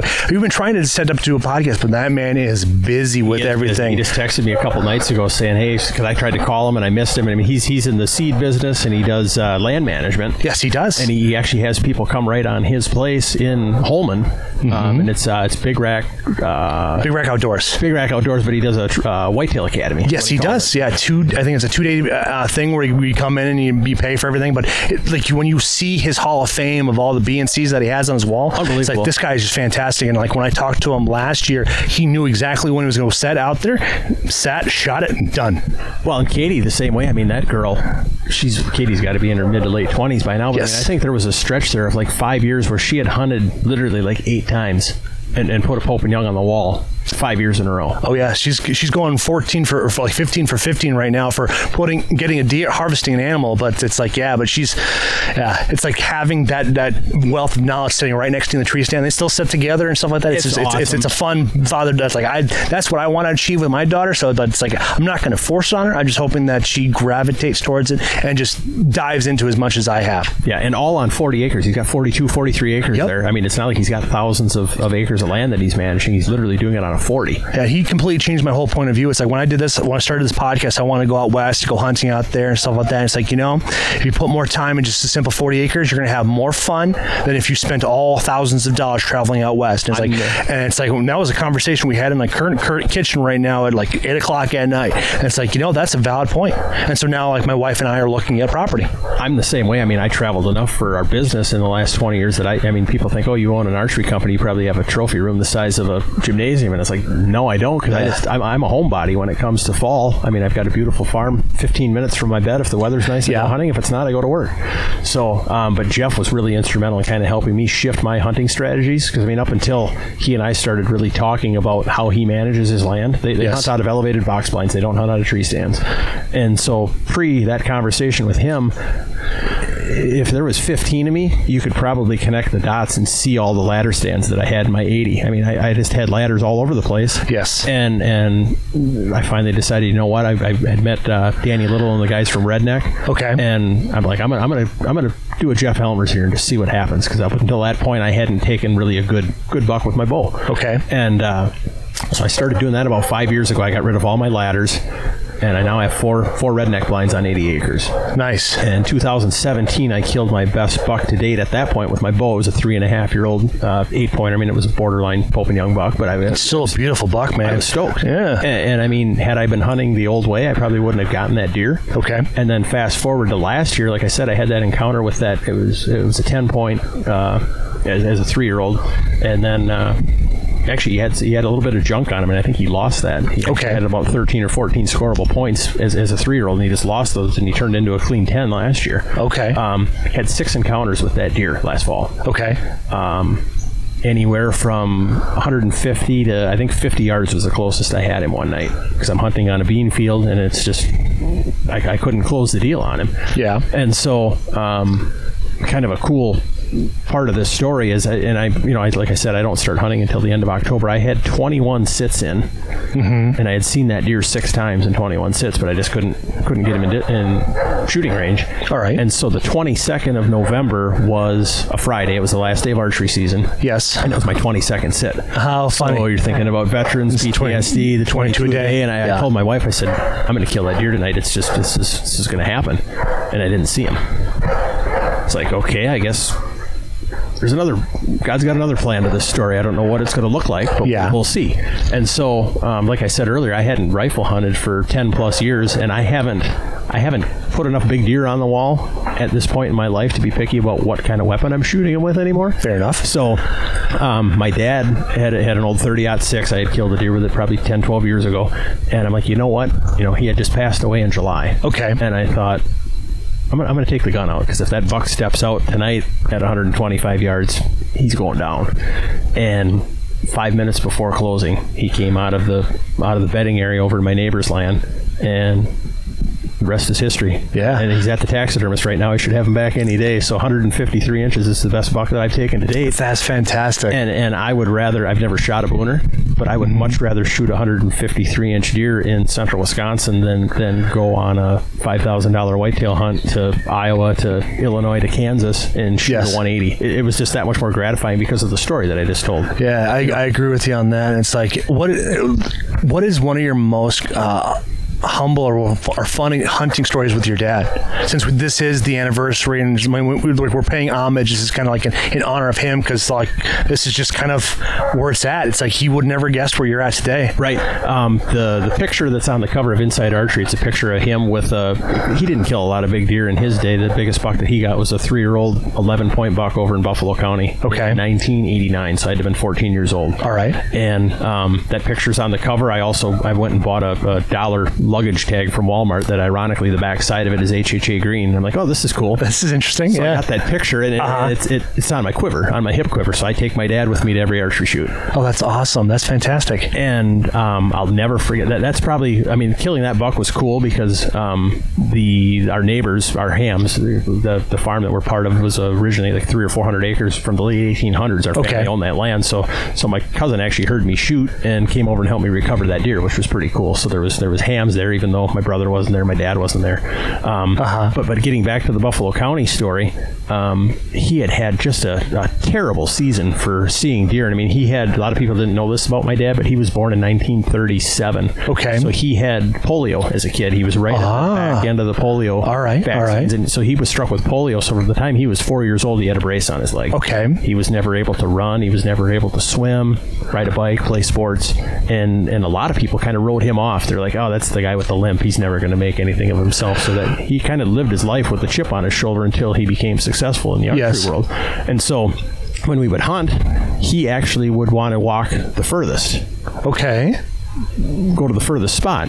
And uh, he probably had a four or five hundred yard walk from the truck Okay. where he was hunting in Buffalo County. But then, you know, it's obviously hilly over there. All right. He couldn't navigate the hills too much. So we just put him, you know, a 15 yard bow shot off the edge of a bean field. Okay. And he had sat, it was crazy. I mean, 36, 37 times that year. And he had seen like nine deer. Okay. No luck at all. And uh, I'll never forget this. We uh, we had hunted, I think the the weekend before that, my brother got a pretty nice buck. And I mean, that was before QDM really got big. Okay. Uh, but it was, it was a solid two and a half year old deer. You probably would obviously, well, I shouldn't say obviously. I mean, any buck is a trophy, but I mean, um, it, it might be a deer that you would pass on now. But up until that point, it was one of the nicest bucks that the Hamms had shot. Okay. And so we were still riding the high from that the weekend before, and then. Um, but we're like, man, it'd really be nice if Dad would, would get a crack at something. Yes. And uh, I, I don't remember what day of the week it was. It was probably a weekend, so it was either a Saturday morning or a Sunday morning. But um, we had had about four inches of fresh snow in, in this bean field. Okay. And um, this buck, right in the middle of the rut, nose on the ground, came right from the truck, and Dad ended up shoots it, but he hits it too far back, hits it in the femoral artery. Okay. And the thing ran up over the hill, and he didn't know if it expired or if it was running into the next county. Okay. And so he waits for my brother and I to come and get him, and it was just like somebody running through the beans with the spray paint can. I mean, it was it was red. Blood everywhere. I gotcha. And, uh, and and we get to the crest of the hill, and boom, there's the there's the deer. So I mean that that will all, regardless of any kind of success that I have in the woods, that is always going to be my most memorable hunting story. Uh-huh. That was me and my dad and my brother. It was just it was awesome. That is excellent. And of course, you probably helped them bring it back on out of there. Yeah, and it was nice, you know, because I'm only 13, 14 years old at the time, so that Yeah. it, it, it slid pretty well on the snow. So yeah, it, it makes a world of difference. Uh, I don't have any sh- stories like deer hunting with my father. He was more of a game bird. He liked pheasant hunting. So there's a lot of times we've taken our guns out for walks and never shot anything, but it was just having that right there. And it's like I still remember remember several times in, in northern Iowa hunting in the 90s for birds because back then it's like uh, hunting for pheasants was fantastic during that time frame, and so we'd always we'd always him and I would always tend to uh, hit our limit. But it's like that was our bonding moment. But I still remember it's like uh, he, what what sticks out the biggest my favorite memory is where we were driving just just only like fi- five minutes from the house he he bought with his ex my, my mom at the time so it's like it was kind of like bittersweet for him but we I saw this rabbit and I didn't think I was going to be able to hit it because it's like I was still fairly new behind the the 410 so I handed it to him and he shot and we watched that rabbit do a complete 360 and take off. We searched for about an hour. We could not find that rabbit anywhere and it's like it was perfect timing because this thing was from there we just drove and dropped me off and that was the end of it. But it's still one of my uh, favorite memories of that being next to him he not, luckily for me he's still alive. I made a big point over, since he retired here a few years ago just spending a lot of time with him. And it's like Father's Day weekend was like it seems like our, our if it's not raining we're out fishing but it's like we fish two three times or two three times uh, uh, over the summer. And then the, when the fall hits like September and October that's when we really get together. And then, when it gets too cold like well dad it's, it's time for me to move into the tree stand here because now it's like it was my turn.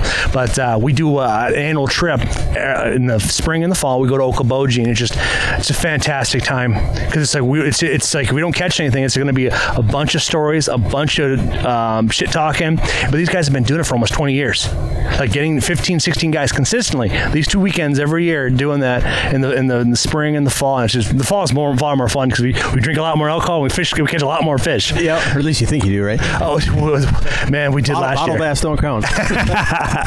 But it's it's a, I get that, that I love that feeling. How about you Brian? Do you have any heartwarming stories with your dad or anything that you Boy, can relate to uh, your uh, Yeah, I mean, I remember. Uh, I mean, little, little, and uh, my dad would take me deer hunting, or I'd be able to, you know, just go with them. Yes. Uh, really, it's we grew up, or I grew up coon hunting. We had we had coon dogs uh, when I was small. okay And uh, you know the stories are, you know, I was born in March, and that fall, my my mom was carrying me around the woods chasing after uh, coons in the fall at night. So That's fantastic. Uh, Uh, the, coon hunting is, is a dying uh, pastime, to be honest with you. But boy, is like back then, it's like the, the, there was money for that pelt. But now it's like I wish it there would be some way to resurge that because there's a lot of disease that gets spread around from Right. farm to farm to farm. really the big reason why we got out of it was one, our dogs were just dying off, but then also the, the bigger farms were being sold off and Yeah. and smaller chunks, and you'd have uh, a chunk here that you wouldn't be able to go on or that wouldn't Yeah. allow hunting, and so it just got hard to uh, to have areas that we could let the dogs run and go after them. So Okay. So I remember that when you know I was doing that before I was you know 12 years age 12 years of age just Okay. walking around shining the lights around and stuff like that but then also bow hunting or or you know a lot of times they'd, uh, my dad and my brothers would be out bow hunting and I'd be walking through the woods with a 410 you know looking for squirrels and rabbits when I probably shouldn't have been but but they were generous enough to allow me to do that so You never know. It could, that, could, that could go to your benefit. There's been there's been a few times where I've shot does because uh, I would get out there and uh, this was down in south, southeastern Minnesota and I'll be out there hunting with my bow, but all of a sudden I'd see a couple of my friends coming walking around the edge line there because they're out with their with their kids hunting squirrels. Like it's like it's like because of you, these guys, I shot this doe and I'm sitting there um, cleaning it all up. I'm two miles back because we had a hunt on a 1,200 uh, uh, acre land there over by Chatfield, Minnesota, and it's like it's it's like it was, it was just it was funny. It was like thank you for making like being able to fill that doe tag. Right. I don't think that they they probably weren't bothered too much by it because Yeah. because I think they were using me as a dog to, to drive the them. Yeah. So. I think that it, it was just it was the other way around. I think that's a fantastic strategy for it. Now, um, So, so I just want to circle back around to the uh, the the gun connection with my dad and I. Like I said, I'm, I'm not a huge gun hunter, but I got back into it last year just because Yeah. I, I wanted that deer and, and was able to harvest them. But um, 1989, 90, 91, sometime around that same time frame, uh, Buffalo County was shotgun only. Okay. And there's a picture of my dad, and we tried to find it for uh, before the funeral. I can't lay my hands on it. I've got to I've got to find it. But he had scoped himself. oh, Like, you know, Mike Tyson worked him over. I mean, Okay. just, a nasty, nasty Yeah. gash between his eyes, and he's sitting there with this big grin on his face, pointing at it. And, well, fast forward to last fall. Um, I, I was I was pretty relaxed when that deer came out. I think Okay. the fact that I'd seen him six times. Okay. and, and I was uh, you know I had a shooting rest on the on the window of my blind, and so I was, almost too relaxed, and I wasn't really hanging on to the gun. And when I shot, I, I didn't even think anything of it. I mean the. Obviously, shooting a gun inside of a blind, your ears are kind of ringing. So I felt a little, Yeah. little dazed Yeah. at first, and you know, the, all of a sudden I look and it was, you know, it was close to closing time, so I, the deer was gone, but yet there was like three or four does still standing there. I'm like, crap, did I miss him? Okay. What's going on? You know, and so anyway, fast forward to me getting my cousins to come over, and it, it took us a little bit to get on the blood because it was dark. Yes. And uh, we, we finally recovered the deer after about 20 minutes, and my cousin, you know, was taking pictures of me with his phone. He's like, "Hang on, I think you're, I think you're bleeding." I'm like, "What are you, what are you talking about?" Okay. And he's like, "Let me look at your forehead." And I did the exact same thing. I, I, I got a I got a scope kiss. I mean, you tell me Yeah. that wasn't meant to be. I mean, you talk about an awesome story. So I've uh, and unfortunately, uh, you know, I took the buck over to my brother's house that night. We caped it out, and uh, I don't have a lot of good success photos of it. I've got a few on my on my phone, but I'll, I'll have to send them to you guys. Yeah. You can clearly see the. I I think I still have a very small scar there. Okay. Um, but just a what a what a cool way to, to cap a, a cool hunt, and especially the year that my dad passed away with with that gun, which ironically came from, and I don't know if I shared this with the guys on the podcast the other night, but we called it the uh, the bad debts gun. Did I did I? Share Yes, I did hear that, yes. And it was long story short, it was a it was a dealer that was going out of business that didn't have cash to pay us, but our sales rep went in and, and basically said, "Hey, we'll we'll take a gun and trade." So that's where the where the gun came from. So it's always going to hold a special place in my heart. And Yes. it. Uh, I didn't even think about gun hunting until the week out leading up to the season. Yes. well, if I don't get this deer with a bow, I'm, I'm going to take him with a gun. So my brother Okay. went out and helped me get it sighted in, but it had an old Tasco pronghorn scope on it. All right. Nothing against Tasco, but uh, you know we're Wisconsin guys. I like Vortex. Yes, So I just I just dropped it off at, uh, at Bullseye Sports up in Marshfield on Monday, Okay. and and uh, should be picking it up here in a couple weeks. So I'm going to have a have a brand new scope on the Bad Debts gun, and hopefully I can put it to use again this fall. So Awesome. What scope did you go with? ah, crossfire. Ah, see, I, I went to Crossfire too. It's just, it's just, it's a the eye relief is so nice, especially like we're we don't we don't have young eyes anymore, so it's like having that eye relief is so worth the Speak money. yourself. Uh, but it, it is it is nice to have like that the that crossfire is such a solid uh, scope on it too. Like I have a 30 six too, a Savage, and it's like I had to get I had to get a um, a padded stock to it because it's like my arms are so long and it's, it's, very it's very short. So it's like it's I, I love shooting my my 30 six. It's just, it's, it's a solid firearm. It's cool, and I mean, I didn't uh, I didn't take a deer with my bow last year just because I was after this buck, and I wasn't really game for shooting any does and, and worrying about Yes. blowing him out of there. So I, I I really enjoyed the whole gun hunting aspect, and my wife and I like venison, so it's like.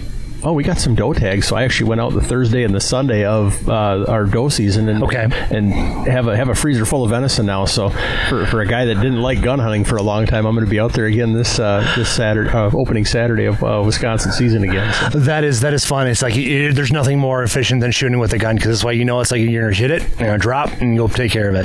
Well, and as, as a landowner, you know, right now I've got 80 acres. Pretty soon I'm going to Yeah. have 160. I'm the only guy that hunts it. Oh, wow. So I mean, so, I mean to be a good conservationist, I, I need to take a couple does off at least, just, Yes. just to manage the herd a little bit. So. Yeah, because I know that it's, with with uh, quality, it's like they recommend having two to one ratio or one to one ratio from what I've heard, and so like, that'd be a fun podcast. Be you, me, and Jeff Helmers together because I've been trying to get him on a podcast for a Oh, long time. uh, Jeff, I love you to death if you listen to this, but uh, as you know, you can't shut him up.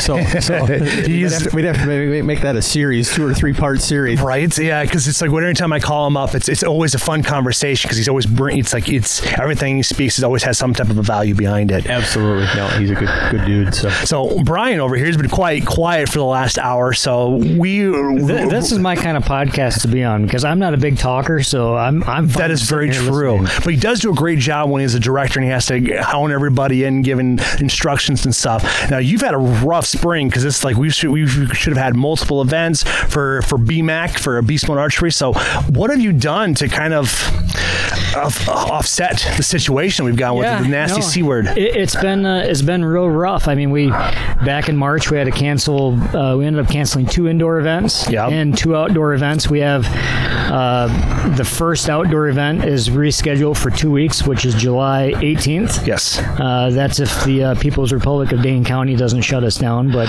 we're hoping that uh, we Fingers crossed, because I know uh, uh, Nate has had some issues with that count with the with the, Yeah, the uh, the Dane County, which is for those of you that aren't familiar, that's where Madison is. Is. So it's uh, you know we've had a little bit of an outbreak and stuff, or at least they say there is. Um, and um, so yeah, we're, we're just trying to work work around that and making sure that we are keeping everybody safe, but still provide an opportunity for people to come out and have fun and, and shoot some bows and arrows and run around. So so with that said, the this event, which is called the BMAC Games, I've kind of restructured it so that there's as little cross contamination as possible. Okay. So originally I, I had in mind of a, of a hoist uh, challenge where you're you're basically hoisting up uh, a sandbag to, to replicate meat that you that you maybe uh, lifting up in a tree if you're elk hunting. Yes. Or that deer that you're hanging up in a tree. Mm-hmm. Uh, so there's some challenges like that that I've eliminated so Okay. people aren't touching the same stuff and being in close proximity. So Fair enough. so we, we we're doing as much as we can to uh, again uh, eliminate the cross contamination, but still keep the integrity of the event to uh, to make it challenging and, and fun. So So no, what's um because every podcast you've been on, it's like it's a, it's it's uh, my number spike. But uh, what's the do you, are you're just kind of what should uh, the uh, comp- competitors expect for this time around? So the BMAC games, we're going to start out uh, right away in the morning with approximately a four mile uh, challenge course. Uh, You extended it to four miles I've this year. You're a miles. devil. I am. You're a devil because like I walked it last year and that was no joke. That was that was two so miles shorter. It's four miles with uh, just over a thousand foot of elevation. okay. Which, go ahead, Chris. I'm a tree stand hunter, so I'll just come and take pictures. you know, I, I, I hear that a lot, but I tell you what, Uh, with with the events and the classes I do and stuff, it, it, it gets like-minded people, just like this event here. It gets like-minded people together. I mean, we all have a passion for, for bow and arrows. Yes. And w- whatever style of hunting you do, there's a place at these events for you. Because even if you're just a tree stand hunter, I mean, you got to sit there. If you're hunting during a rut, you got to sit there all day. You got to endure the elements. The better shape and the more healthier you are, the more likely are to stay all day. You know, maybe your back isn't going to get as sore, or, Mm-hmm. or, or maybe won't get as cold. You, you can manage your heat and the warmth and stuff, or the cold. Yes. Uh, so there's, you know, there there's a place for, for everybody there. We have I have a guy signed up. I have two guys signed up that are almost in their 70s that are coming to this next event. Is Fred making a making a trip up here from He's Illinois? hoping to. He's hoping to make it. So then, Fred uh, and, and Gary, who uh, Gary is, has, I believe he broke his back uh, several times. He's broken his ankles. I mean, he's he's been he's a tough dude. Yes. Uh, and he's going to make it. Uh, Is that didn't uh, John go with with Gary for his elk hunt out west last? Oh, that was Jerry. Jerry. Okay. Di- different different guy, Jerry Gary. Uh, so yeah, I mean, there's just because it's an athletic event with a bow and arrow doesn't Okay. mean that it's just for the elite uh, fitness guys. So Yeah. Um, but yeah, so so for the BMAC games, uh, we'll start with a four mile course. All right. Uh, there's no box work, no bag work like we had at Train to Hunt last year. Uh, just to, to remove the, the, the multiple people touching the bags. I get it. Exactly. So uh, when people head out on the course, they're not going to be pre-fatigued and, and worn out. Okay. Uh, and it's right away in the morning, so it's, Ah, it's yeah. nine o'clock. I might bump it up to eight o'clock. Yeah, because it's going to be hot in July. So I'm, I'm going to be surprised to bump it up to 7 a.m. Right. So we might do that. Uh, so once they finish that, uh, we're going to do a 20 target 3D course. Okay. And of course, uh, for those that that know BMAC or, or train to hunt, no, it's not just your traditional train or your traditional 3D course. No. We have uh, time shots. You, we have shots where you have to make a follow up shot within uh, 10 or 12 seconds. Yes. Uh, kneeling shots, shots where you maybe draw standing, kneel, and shoot. Yeah. Uh, maybe you draw behind a tree and you have to move uh, to acquire your target. We really try to to mimic uh, real life situations and scenarios that, Mm-hmm. I get it. that you're going to encounter. So, so that's the second stage. The third stage is the sled dragon meat pack. So All we're combining the whitetail and elk hunter per se. Yes. Uh, so it's going to start with a sled drag. Uh, depending on what category you're signed up is going to be anywhere from 60 to 80 pounds. All right. Uh, and I'm not for sure the length. It's probably going to be at least a few hundred yards. You're going to have to drag that sled. Okay. And then you're going to transfer that meat or sandbag, in this case, to your backpack. Okay. And then we're going to take off on a probably a, approximately a mile long meat pack that's going to go up and down the, the ski hill there. Skill. See, my, my first thing that popped in my mind, people are going to hate me for this because like I think this is a little devilish, but you you you do it as a two man team. Is like one one person takes it up there while well you would you would increase the weight while one person's trying to help them out, and then the, then you have to go back down it Right. with the with the meat with the weight in front of you, and you have to walk your way down it because it's like I've seen some stuff on uh, Life Below Zero where it's like the guys had to accommodate the up and down hills stuff like that to, to just where they're not going to injure themselves or this way if something goes gets uh, gets loose or gets goes goes wrong, all that all that all that meat all the weight's going to go the different direction you are. Right, exactly. And you know, as these events grow and we get more people signed up, right now it's just an individual thing. Okay. Uh, but uh, hopefully, as next year and, and things start to straighten out uh, with uh, with everything that's going on in this country, Yes. hopefully we'll get more people to come out and participate, and we'll be able to have team events and team competitions and stuff. So uh, the so that's the third leg. Okay. And then the way that basically how we determine a winner is we take your cumulative time for the for the four mile challenge course and the meat pack. All right. Uh, and then, depending on how you shoot, you get a bonus or a, de- or a deduction. Mm-hmm. So, like your traditional 3D shoots, it's usually 12, 10, 8, 5. you All know. For the center of the heart, heart, lung, body. True. Uh, for my events, it's more, you, th- there's a point acquired, but it's also a time. Mm-hmm. So, if you shoot a lung in real world, that's a kill shot. Yes. We don't penalize you for that. If you shoot a heart, great. Now you probably shot a heart and a double lung. It's going to go down quicker, so you get a time bonus. So you get time taken off of your uh, run time. But now if you shoot a body, okay, you're going to get a, a bigger time penalty Okay. than if you missed. Because if you shot a body and wounded that animal and, in, in real world scenarios, you're gonna that might if you're out elk hunting, that's Yeah. gonna blow a day or two days looking possibly Yep. for that animal. Yep. Whereas if you know it's a clean miss, you're like, all right, you know, my bad. We can continue on hunting. So Yes. So even same thing with whitetail hunting. So, Okay. So there'll be I I forget I can't think off the top of my head, but if, if you get a body, it might be a you might get two minutes added onto your time. That's pretty steep charge. Uh, if you if you miss it, maybe it's only a minute and a half. I, Okay. I forget the exact details, but it's you get the point there. yeah, I get it. I get it 100%. Burpees? Uh, you know what? There, there's I, I took the burpees out just because we have to have a volunteer at some of that stuff to Okay. see if if they hit it, if they didn't. So there's no burpee penalties this year because I'm trying to eliminate as many volunteers that I need. I get it. again because of everything that's going on. So, Yes.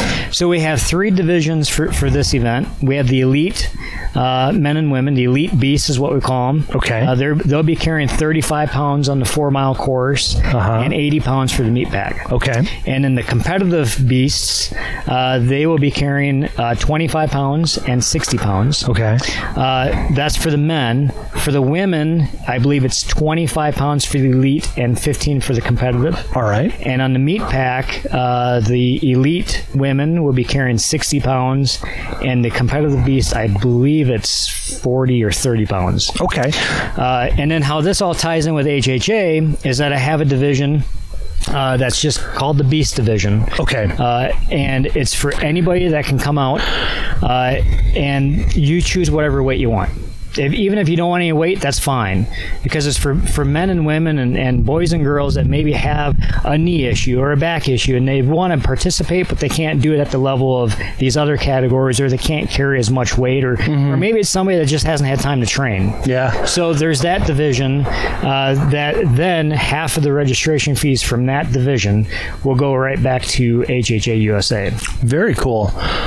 which is awesome. I mean, I'm just I'm I'm humbled by the fact that you wanted to partner with us. I think that's great, and um, you know, we talked about teasers a little bit when I was talking about new product, but I think sometime on the horizon, once this whole mess in our country gets behind us, I, I can foresee a Beast Mode HHA USA co-branded event sometime down the line. I think would be awesome.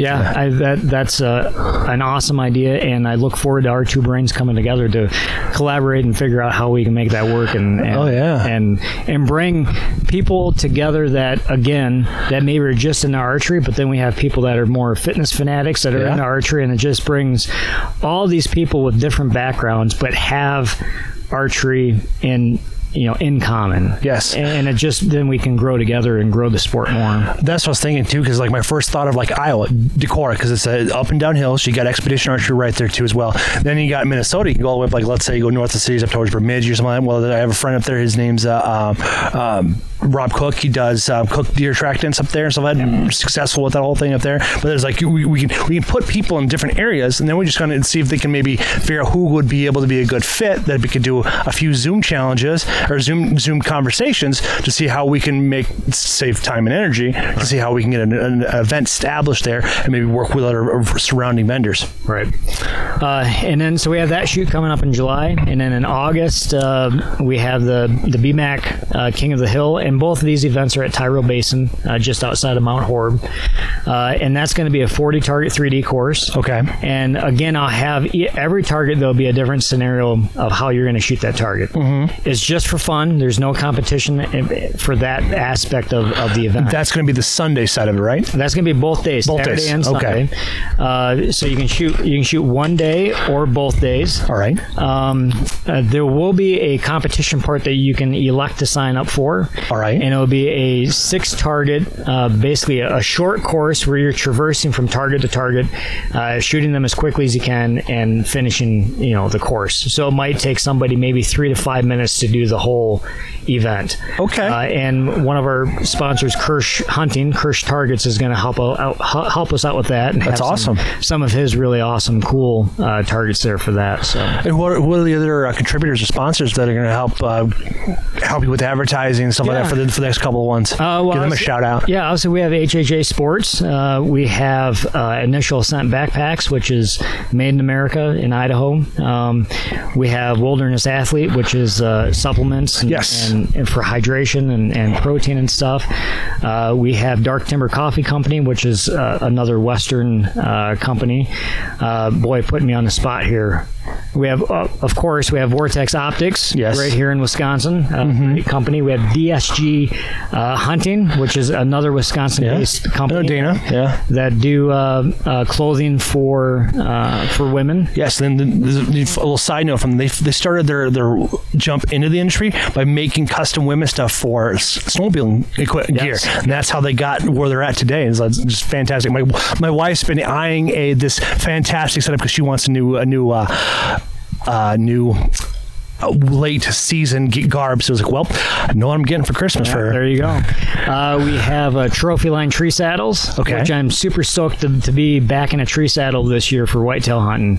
It's just uh, for for public land mobile hunting. It's just a fantastic idea. I've seen Yeah. people get up in and out of chairs, especially Deer Vein. Uh, Anthony, he does a great job of uh, his uh, YouTube and and uh, Instagram, like breaking that down and how to get people in and out of trees really rapidly. But now, luckily, it's it's going to be part of the giveaway. But those they're not cheap. Those saddles are not cheap. No, uh, I think we have a, a complete setup, and they're valued, uh, you know, three to four hundred dollars. Yeah, there, they're so. they're they're they're definitely an investment. Yep. And then uh, Vector Custom Shop Arrows, which is again another. Most of these companies are Wisconsin based. Yes. So how awesome! I mean, you can literally, I think you can, if you're getting into hunting, you can be decked out for hunting with everything you need from companies that are made right here in Wisconsin. So Mm-hmm. That so is awesome. Custom Shop Arrows, they're out of Wisconsin. It's a new arrow company. Uh, I'm shooting their arrows, and they are they're awesome, awesome arrows. Yeah. So. They're going to I'm, I'm, I'm thinking about uh, uh, Kick-Ass Beef Jerky. They're based out of Winona. He's been doing some awesome stuff on TikTok, but it's like I want, I want to reach out to him and see if he can be a contributor. And then you got Tactacam right there in Caledonia, Minnesota, which is just, well, that's right in my neck of the woods. Right. And then uh, La Crosse uh, archery. Oh, yes. Anthony Schmidt, he's helping out and and uh, and helping us with some stuff. So uh, Anthony's a great guy. So if you're looking, to, you know, to, to get a new Mathews bow or or, or HHA sights or anything, Yes, it's a one-stop shop. and- yes, and their staff is highly knowledgeable because they they they they've taken care of a lot of stuff for me, and they even they even helped nail down my my specific draw length too. And I didn't I didn't no idea it was twenty and three quarters, and it's like every time I line up, it's like I'm in sync. Right. all the muscles and the bones and joints. It's like it's when you when you have that clarity, it's like this is it. This was it. Yep. And then uh, I, the last one I can think of, I'm sure I'm missing somebody, uh, but Philip Kirsch with Kirsch Hunting Targets. Okay. Uh, and again, he's out of Wisconsin here too, so he's got some great targets. I'd use them for my events. I have his block targets that literally have thousands upon thousands of, of, of arrows in them, and they're getting shot up. But Yeah. I'm if it's just you shooting it, I mean, it will, it will last you years. Yeah. So That's fantastic. I'm really excited for this event. I'm, I'm gonna I'm gonna be there again because like last year I recorded three four podcasts out there for that for during the event and for people that competed. It's it's tough because a lot of them are exhausted from the the heat and such. So, but I'm gonna be out there again. So hopefully Dane County will permit it and stuff like that. So this will be out there. This year I'm going to be getting a hotel room and I'll sleep in the back of my truck. but it was right. definitely an experience though because it was nice though. It was great. And we're, we're going to be at a different location at Tyrol Basin. So Nathan has done a lot of lot of cool stuff out there. He's built a new building and uh, created a new tubing hill. So uh, base camp is in a totally different area. Okay. Uh, we're utilizing this whole property, where last year is just basically the hillside of Yes. it. Uh, so that's how I'm able to get uh, a four plus mile course. Makes sense. And uh, just able to utilize so much more stuff there. So. That is awesome. And then uh, let's see here. And Nate, uh, yeah, because I know Nate's been putting a lot. Did he ever install the frisbee golf? Yes, so He he's, did. He's got frisbee. He's got an awesome frisbee golf course there. I don't. I've not used it, but people said it's the best one that they've that, because of the topography that they have there. Yeah. Uh, he's added on a, a huge new deck around the the barn, the- Okay. the restaurant and tavern. Yes. Uh, he's got a new patio with a couple new fireplaces. So he's doing in the year and a half, two years that he's owned that place. He's done. He's really turning. Put a lot of energy into it. I know that's what I was excited about hearing because I know when we, we sat down last uh, May when, I first met you guys, that's what we were finding out what was going to go on. So I'm pretty excited about that. Are you going to be able to make it out there, Chris? What, when is the uh, August event? August is uh, August 22nd and 23rd, I believe. And That's actually the last shoot of ours. Yeah, Right. down in east of Stevens Point. So Oh, okay. So that's unfortunately not. So what about July, like the one here in a couple weeks? You can be able to. 18th. Yeah. I, I, I can't commit 100% to that. That's my mom's birthday. She Oh, turns yeah. uh, 70. Yeah, you don't want to miss year. that. Yep. Can't miss that one. First birthday without dad, so I'm thinking I'm probably going to. Yeah, you're going to be there. And plus, that's the your first free weekend after uh, several weekends. Pretty much, of- yeah, three weekends in a row. So yeah, that's that's down weekend. So birthday cake and uh, putting my feet up. I think that weekend. So That sounds like a Well, you good know, idea. You, you could do this for, for your mom because we do something on our workouts. When it's your birthday, you have to do a burpee for every year that you are. so, how old was she? 78. 78 burpees on her birthday then. Who who invited this guy? That's funny. So we've we've covered a lot of good information here, Brian. Is there anything else you want to make sure the the, the listeners are aware of before they get out there? No, I mean, uh, you know, I apologize for, for the season that we've had. I mean, with the with the the corona going around, it's it's totally messed up things, and it's very hard to organize and plan for events when when it's so fluid and it's changing week by week. Uh, so we're doing the best that we can. Uh, we just look forward to this, you know, being in uh, in the rearview mirror, and, and this winter coming out with some more events, and hopefully we'll you- be back to uh, Vortex Optics and some other locations. Hopefully. Excellent. So then you, then you're going to take the fall off, right? Because that's because you're going to spend what the next you're going to spend what a month, two months out west. Uh, this year would be two weeks that will be out in Colorado. Okay. Uh, so it'll be the first uh, the first two weeks of September. We'll be hunting elk, Yeah. and then uh, we'll come back and get some get the honeydew list done, and then start whitetail hunting in October Awesome. probably. You're, you're going back to none your business mountain, right? That's right. That's exactly right. Yeah, because that, that, it's like that was from our first conversation. Because it's like I wanted to get an idea of the topography, like where you're going to be going at, like, but it's like without telling them where you're going, like. But so that, that's that's exciting that you're gonna, you're going to be able to go back to the same zone. Well, actually, this is a different zone. Okay. Uh, and this this unit that we'll that we'll be in has thir- has three mountains that are over fourteen thousand feet. Ooh, you're right up your alley. You're so excited. it's going to be uh, some significant uh, altitude adjustment and uh, probably hunting because we'll be out there uh, for season opener on September 2nd. Uh, so we'll probably be above tree line uh, glassing and, and trying to put on some stalks. That's awesome. I have a friend of mine. Uh, he just started archery two years ago, three years ago. He got drawn for M11, and it, uh, that's it's down in Arizona, and what makes this so tr- difficult is that it's he is going to be hunting on the outskirts of Flagstaff. It's like and he's got a lot of different weird laws he's got to deal with. So I point him towards Hunt Talk uh, Forum and stuff like that to, to help him navigate those laws because there's a, a lot of stuff that they just passed just recently after the new regular they just announced all the tag stuff. So you got cow elk, which is going to still be fantastic for him, but he's going to be his, his going out there archery, and so I'm, I'm excited for him. I'm happy. I, I knew I was going to get him into it because every every every time I always get it. Last time we got a, I got him into some of his paintball, so it's like you just I, I just kind of passed that passion along. that's what I found, like what um, what people have done with the podcast world and Rogan and John Dudley and all these guys. They've been able to convey this passion, which has blossomed the entire industry. Right. I think it's like we're starting to see a big resurgence. Like you said, this event's going to bring in like almost 500 people over the course of the next couple of days. Fingers crossed.